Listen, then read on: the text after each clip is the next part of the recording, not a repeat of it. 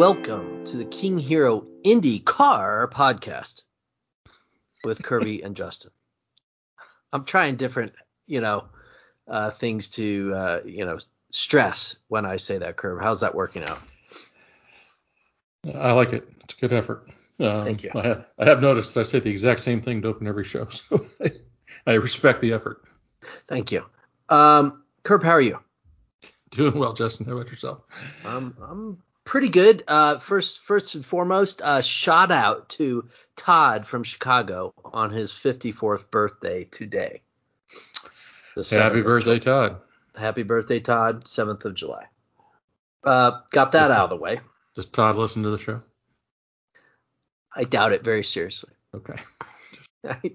His interest in IndyCar, I, I can't even imagine how low that would rank in his uh, world of interest. Uh, well, what little I know, Todd, probably very, very lowly. Yeah. If we had a watch podcast, he might be all over it. right. Curb, uh, let's get stuck into it. All things IndyCar. Get stuck into it. Okay. Yeah.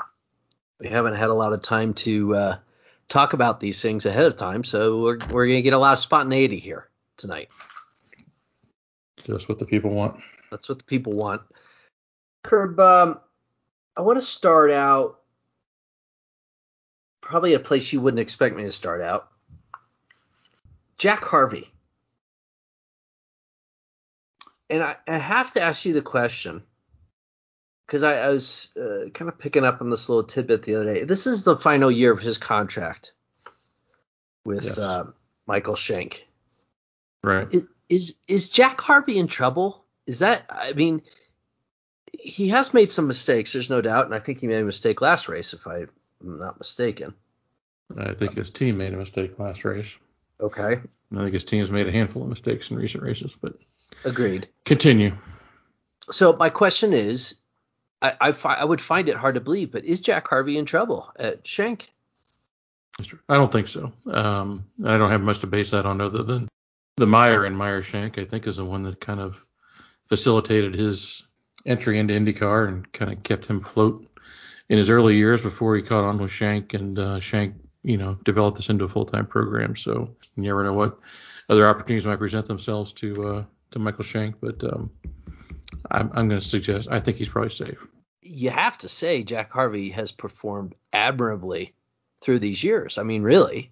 Um, and you know, qualifying wise, he's getting right up there all the time now and and really when you compare it to like the other Andretti cars, if you want to consider that an Andretti car, I mean, I in a qualifying at least, which you know, let's face it, that's super important these days.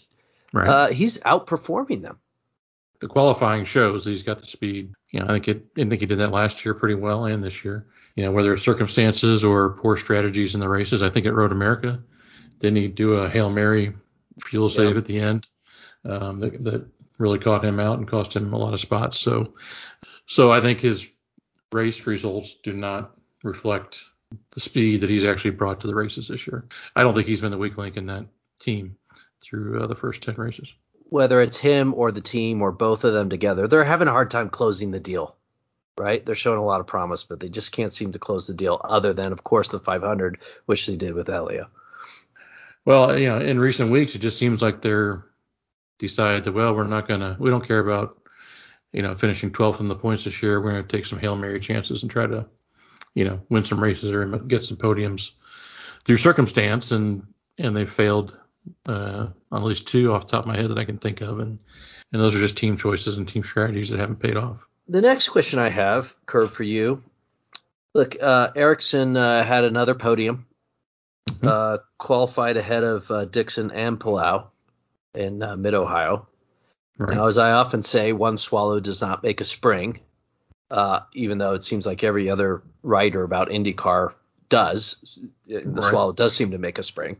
So let's not jump ahead of ourselves gushing praise on the, the individual, but is this a moment where Ericsson's going to break out here? I mean, is he going to become a consistent top of the the food chain uh, competitor uh, week in week out? Well, I mean, he's fifth in standing, so that in itself is uh, quite an accomplishment for him, I think, uh, quite a step forward for him. Uh, he did qualify third in Mid Ohio, but I think his average starting spot on the season is still over 12 and a half for an average starting spot. So I'd say he still has some work to do to improve on his qualifying. It would be extraordinary if he were to start being competitive at the fr- the sharp end of the field. And I say that because he's been at this what three years now. Right. Nobody gets three years in this in this league, you know, to kind of get there, right? And maybe they should. Well, it's kind of say something in itself. Maybe it just takes some time to kind of get there. Well, uh, there was certainly an article this week uh, making that case for Newgarden as being one of the rare, rare uh, Indy Light graduates that gets the time to to go through the learning curve. You know, there's also been reports that that that uh, Ganassi changed their strategy or their outlook this year. In the past, being uh, we're going to focus on Scott Dixon and the rest of you uh, make that work for you. I guess this year they've tried to you know increase the depth of their team and and cater all their cars to the individual drivers more so than in the past. And uh, interesting. And if that's the case, and it's certainly showing, you know, the proofs in the pudding, right? There, Palou, Ericsson, Dixon, that's three in the top five. Do you think if Danica had uh, just a couple few more years in NASCAR or a couple few more years in IndyCar curve, she would have bloomed uh, bloomed into a uh, a magnificent rose? No, no, I think she she uh, got the most out of her ability, and uh, and I think she got nothing to be uh, ashamed of. You leave it at that. Always a defender. Curb, too bad you're married. You might uh, be next on the list for her. You are such an ardent defender of Danica. Well, on the track, not on the uh, not out, not off the track, but on the track for sure.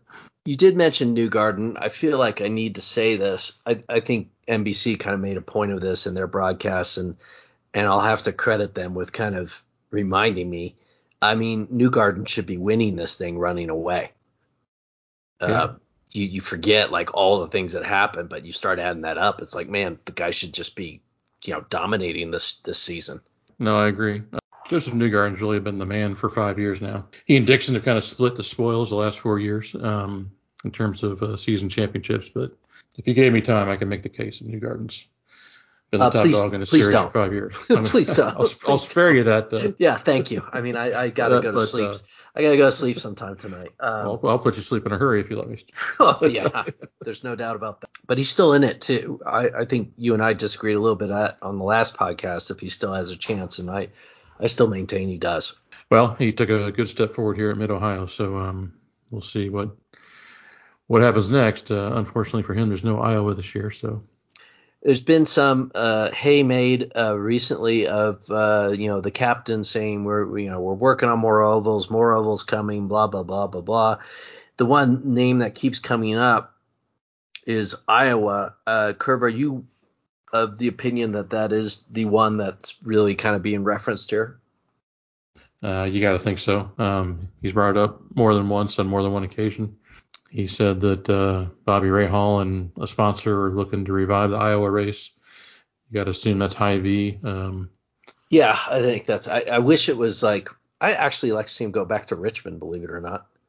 Um, and I think that would be successful. Well, I've I heard other people say that too, but uh, you know, he keeps mentioning Iowa over and over again, so that's got to mean something. Yeah. I mean, Kentucky, I guess, would be another possibility. Know, I I keep hearing that that's a that track's dead, from what I understand. What do you mean, like it's in disrepair? I mean, it's not it's not operating, I don't think, and I don't think anybody expects it to. Well, and, then it uh, can be on uh, Earnhardt's uh, lost you know, forgotten lost. speedways. they could be premiered on that show. Well, you better you better get to Kentucky and Chicagoland pretty quick. I I remember when Sarah Fisher was leading that incredibly boring race where they all had the, the thing pegged and just riding around the bottom and see who could ride around the bottom the fastest. Oh, the Forgotten Speedway. there you go. Is that pretty accurate, Curve? Do you think that's how he do it? For Kentucky? Yes.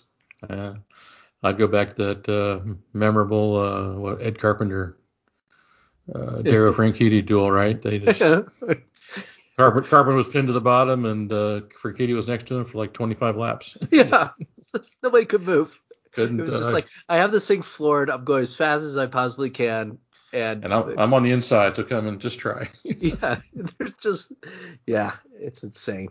Well, However, I have to mention at this point when we're talking about ovals that if they can't fix the surface at Texas, what's the point of going back there? well, maybe they can cover with dirt and see what happens. See what kind of There can go. put on. Kirk, since you're mentioning covering with dirt, uh, I have to talk a little bit about the SRX series, uh, which features several IndyCar drivers. And Right. um, coming back uh, from my trip, I was able to watch some of the races. I watched Eldora in particular. It, the whole thing has just this total WWE uh, aspect to it, right? Um, right. I mean, it, it is kind of funny that way. Like they're they're talking to uh, Tony Stewart as he's in the middle of the race driving the car, and he's like, "Watch me pass Marco here," and he passes Marco. it is a bit of lighthearted racing, if you will. They're they're trying to make, turn Paul Tracy into the the evil guy that everybody hates, and maybe everybody legitimately does hate him out there. Um, but uh, uh, you know, he does seem to wreck a lot of people. But Did, it- did you see? Did you see how they introduced him this week? Where they uh, they drove him up in a police car and the cop got out and unlocked his handcuffs and, and let him go for the race. okay, precisely my point. Uh. You know, um, they're really WWE in this thing pretty pretty hardcore. I don't, for some reason though, I don't mind it. It's it's it's still entertaining to me uh, on some on some level. I I mean, I can't, I'm not gonna sit there and like you know be you know gripped by it every week, but it's not bad. But as long as they aren't taking themselves too seriously and everybody's just having fun, then it's okay, right? I mean, it's just entertainment. Sometimes they seem to spin each other just for the fun of it. You know, I don't know. Oh, It's yeah. just, For sure. uh, uh, and, so. and, and I've never seen Ray Evernham before, but what a kook that guy is. That is like the funniest character ever. so I told you the first week he's like the mad scientist. You're, you're right. He's got that. He's got those really super white teeth and kind of a little bit of an overbite and a grin, and he's got the glasses on, and yeah, he that guy, uh, he's he's priceless. The other really interesting thing, and I'm going to jump off the SRX train here in a second. Uh, the bashing of Danica seems to be universal. Nobody likes her as a host. Since they've got to hear uh, Hinchcliffe and Dario, I mean, she's uh, going to suffer by comparison every time, I think. I, I hate to bring up this topic again, but do you I, do you just totally get the impression, like I do, like Hinchcliffe is definitely preparing for his broadcast career next year? Well, he should be. I was I was uh, pleasantly surprised that he qualified what ninth or tenth at Mid Ohio, Yep. and and Hunter-Reay was in the top ten too, and uh, and then I couldn't I just couldn't believe it, um, but somehow I could believe it. Turn one of lap one at the start of Mid Ohio, and three cars go spinning, and they're Hunter-Reay, Hinchcliffe, and Rosenqvist. Yeah. I I mean, it know. was, just, it was just a microcosm of the season, right? Going back to Mid Ohio for a second, Curb, I, uh, I have one more thing to say before uh, you allow your floodgates of opinion to open. Leigh Diffey at the end of that race uh, seemed to be taking a page out of uh, David Croft's uh, commentating from F1, where he was ridiculously excited about the last few laps when, th- frankly, there was no chance of Ericsson catching Newgarden. He, it seemed like he was trying really hard to create, you know, some hype around a situation that really didn't warrant it. I just think that's Leigh Diffey. No, Yeah, I I- don't think so. I like Leigh Diffey. He's fine. He wouldn't be my first choice for an announcer, and he, he it had been a snoozer at the front, so I, I'm sure he was throwing a little bit of extra effort in there to try to hype the potential. Um, Yeah, anybody that can do math could tell you it wasn't going to happen. But one of the things that drives me crazy watching F1 races is David Croft. I mean, he is just at a level nine to ten. You know, at, re, at for so long in in you know the most mundane and boring races, it, it's it just rubs me the wrong way. And I was kind of sorry to see. I know you think Leigh Diffey's maybe a bit over the top, but I don't. He's nothing compared to David Croft. Curb, any other observations from the race? Justin, last year you posited that uh, Scott Dixon was perhaps peeking over the hill and uh, starting to lose it a bit. Yes. And after going back and watching the uh, highlights of the uh, Mid Ohio race, I, I thought I saw a few cracks in the armor. Do you think he could be getting a little stressed out that not only is he not winning the championship behind a couple of youngsters, but one of those youngsters is his own teammate? Look, I, I, got two things to say to that. One is I think I have really been always a little quick to the gun to predict somebody's demise, and and the, uh, Helio comes to mind, uh, predicting his demise when he came in second in the championship and almost won it. Although apparently Roger Penske agreed with me that year. And also, I think I was was there a bit early with Dixon last year. I'm trying to be objective about myself. I think I have this tendency to to do that. Having said that, Dixon's demeanor seems to be very different this year. And maybe you're reading into it because you know the situation, but there does seem to be kind of that like, oh boy, this might be the beginning of the end kind of underlying feeling in his comments and what he says, right? right. And I've noticed that. I've noticed that. And I, I mean, from a performance standpoint, it's hard to ignore that. I'm not writing the guy off just yet, just because I think I've been too quick to do that. But I, I guess that that was a very long way of answering your question, which is yes. I said, could I convince you that Dixon was the cause of both yellow flags on Saturday on Sunday's race? Well, I mean, certainly it was the cause of uh, the thing with Power. You you don't, you don't have to press me on that. Apologize, i am blacking out on the, the, second yellow flag. Well, the the flag uh, on lap one in the start when uh, Hunter-Reay and Hinchcliffe and Rosenqvist all go spinning around. You know, if you watch that as they come down to turn four there, Dixon is trying to pass his teammate Ericsson, who's starting in front of him. Can't quite get that done as they go through turn four. So as he transitions to turn five, he cuts down across Alexander Rossi's nose, causes Rossi to check up, who in turn causes Rahal right behind him to check up, who in turn causes Hunter-Reay to check up who then gets punted by Hinchcliffe. And then, of course, Rosenqvist checks up and gets punted by Grosjean behind him. But if you, I watched that replay a bunch of times, and obviously, and clear, clear, clear, clearly, I mean, it's just an accordion effect. Rossi all the way back through Hinchcliffe, and eventually somebody runs out of room to to get their car checked up. And it all starts because Dixon can't get past his teammate who he's trying to pass on the start and ends up chopping across of uh, Rossi's nose and starts the whole accordion effect going backwards. But anyway, I'm going to pin it all on Dixon. Okay. You obviously have looked at it in depth. The guy is still in third in the championship despite what it seems like, you know, kind of being nowhere all season, uh, other than that one race in Texas. And uh, you know, we then you kind of get into the discussion of like, is this the year of change? Is this a year of the youth ascendancy? And it's hard to say it isn't. They're coming, and um, and the teams are coming, right? I mean, it's not only some young drivers, but some new teams, some new blood in the teams that are asserting themselves as well. And uh, it's all good, right? Mr. Penske seems to be pleased with how it's all going, even though his team is probably on the other side of that slope, not performing particularly well. Curb, uh, speaking of Mr. Penske uh, and the IndyCar series in general, we, we did see that Road America has been extended for the quote foreseeable future unquote. Curb, how long is a foreseeable future? In IndyCar, you're probably uh, optimistic to say more than a year, but uh, but for Road America, I'm getting, I'm going to guess it's at least three years. Was the Richmond race uh, good for the foreseeable future? Supposedly, yeah. Was the COTA race good for the foreseeable future? Yeah, don't even get me started on that one. So foreseeable future is one year. I'm, I'm going to give Road America three, but uh, but I think it's uh, context is always required in IndyCar. I think the foreseeable future is the next poorly attended race is the end of the foreseeable future. Do you remember when um, IndyCar returned to uh, Road America?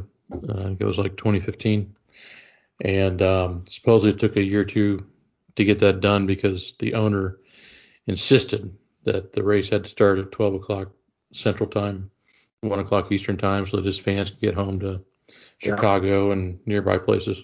Yep. They didn't seem to hold out for that for NASCAR, did they? I didn't notice that. Um, started later. Three or four o'clock in the afternoon. Wow. Those NASCAR cars to go 57 laps, whatever they did on that track. Did you watch so, any of that race? I did. I I'm a fan of that track, so I just kind of wanted to see what it was like. It wasn't it wasn't bad, but uh, I but you know what, what's crazy is that um, you know they have this stage racing in in stock cars now in NASCAR. Yes. 50 lap race or something like that. Stage one was was uh, 15 laps, and stage two was 15 laps, and then stage three was, you know, they're going along, and I guess you get points for winning each stage, and so whoever's up at the front they got to stay out there through lap 15 to get their points. But if you're the middle of the pack back, you're motivated to go. It's just like, uh, you know, pitting and then the yellow flag comes out in IndyCar. They go to the pits a lap before the stage is over. So they've had their pit stop. The guys that couldn't surrender their positions to collect their points, you know, race to the to the yellow flag at, at the end of lap 15, and they come around and get their pit stops. But the guys that were in the back who pitted, you know, on lap 14, now they're up at the front. And so it's like, you know, in IndyCar, it's just bad luck if that happens to you. In stock cars, hey, we're going to plan for this, and we're just starting to sound a bit like the SRX series. Uh, you know, so it was it was somewhat entertaining. It wasn't as good as an IndyCar race to me, but they had a hell of a crowd, and they might IndyCar might have a have a fight on his hands for fans up there in the future. So hopefully the, for, the foreseeable future, Kurt. Foreseeable future, but uh, but I mean, in all seriousness, hopefully they can spread those events out more than two weeks apart like they were this year. Curb, uh, we've uh, we've yanted on a bit here. Uh, anything else you want to talk about? No, we're probably good this week. Well, you uh, saved me from pulling out my uh, desperation topic. All right, Curb. Well, like I said, we've talked on about enough. I didn't have to bring out the desperation topic, which you would have hated anyways. All right. Well, we you can tell us what that was next episode. It involves Queen Victoria, and did she have a certain psychological condition? Well, now let's study up on that one for the next show. You might be intrigued to find out. Did you see where uh, Romain Grosjean wants a better team next year? If he's going to run full time. Yeah, I think there's a good chance he's headed to Andretti. Yeah, well, there should be a month long break. I bet there'll be a lot happening behind the scenes in IndyCar. I think you're right. It could be an interesting four weeks. There could be stuff to comment on. But if there isn't, uh, we'll see you good listeners then. Enjoy the Olympics, everybody. Yes, enjoy the Olympics and our ungrateful Olympians. That's right. Good night, everybody.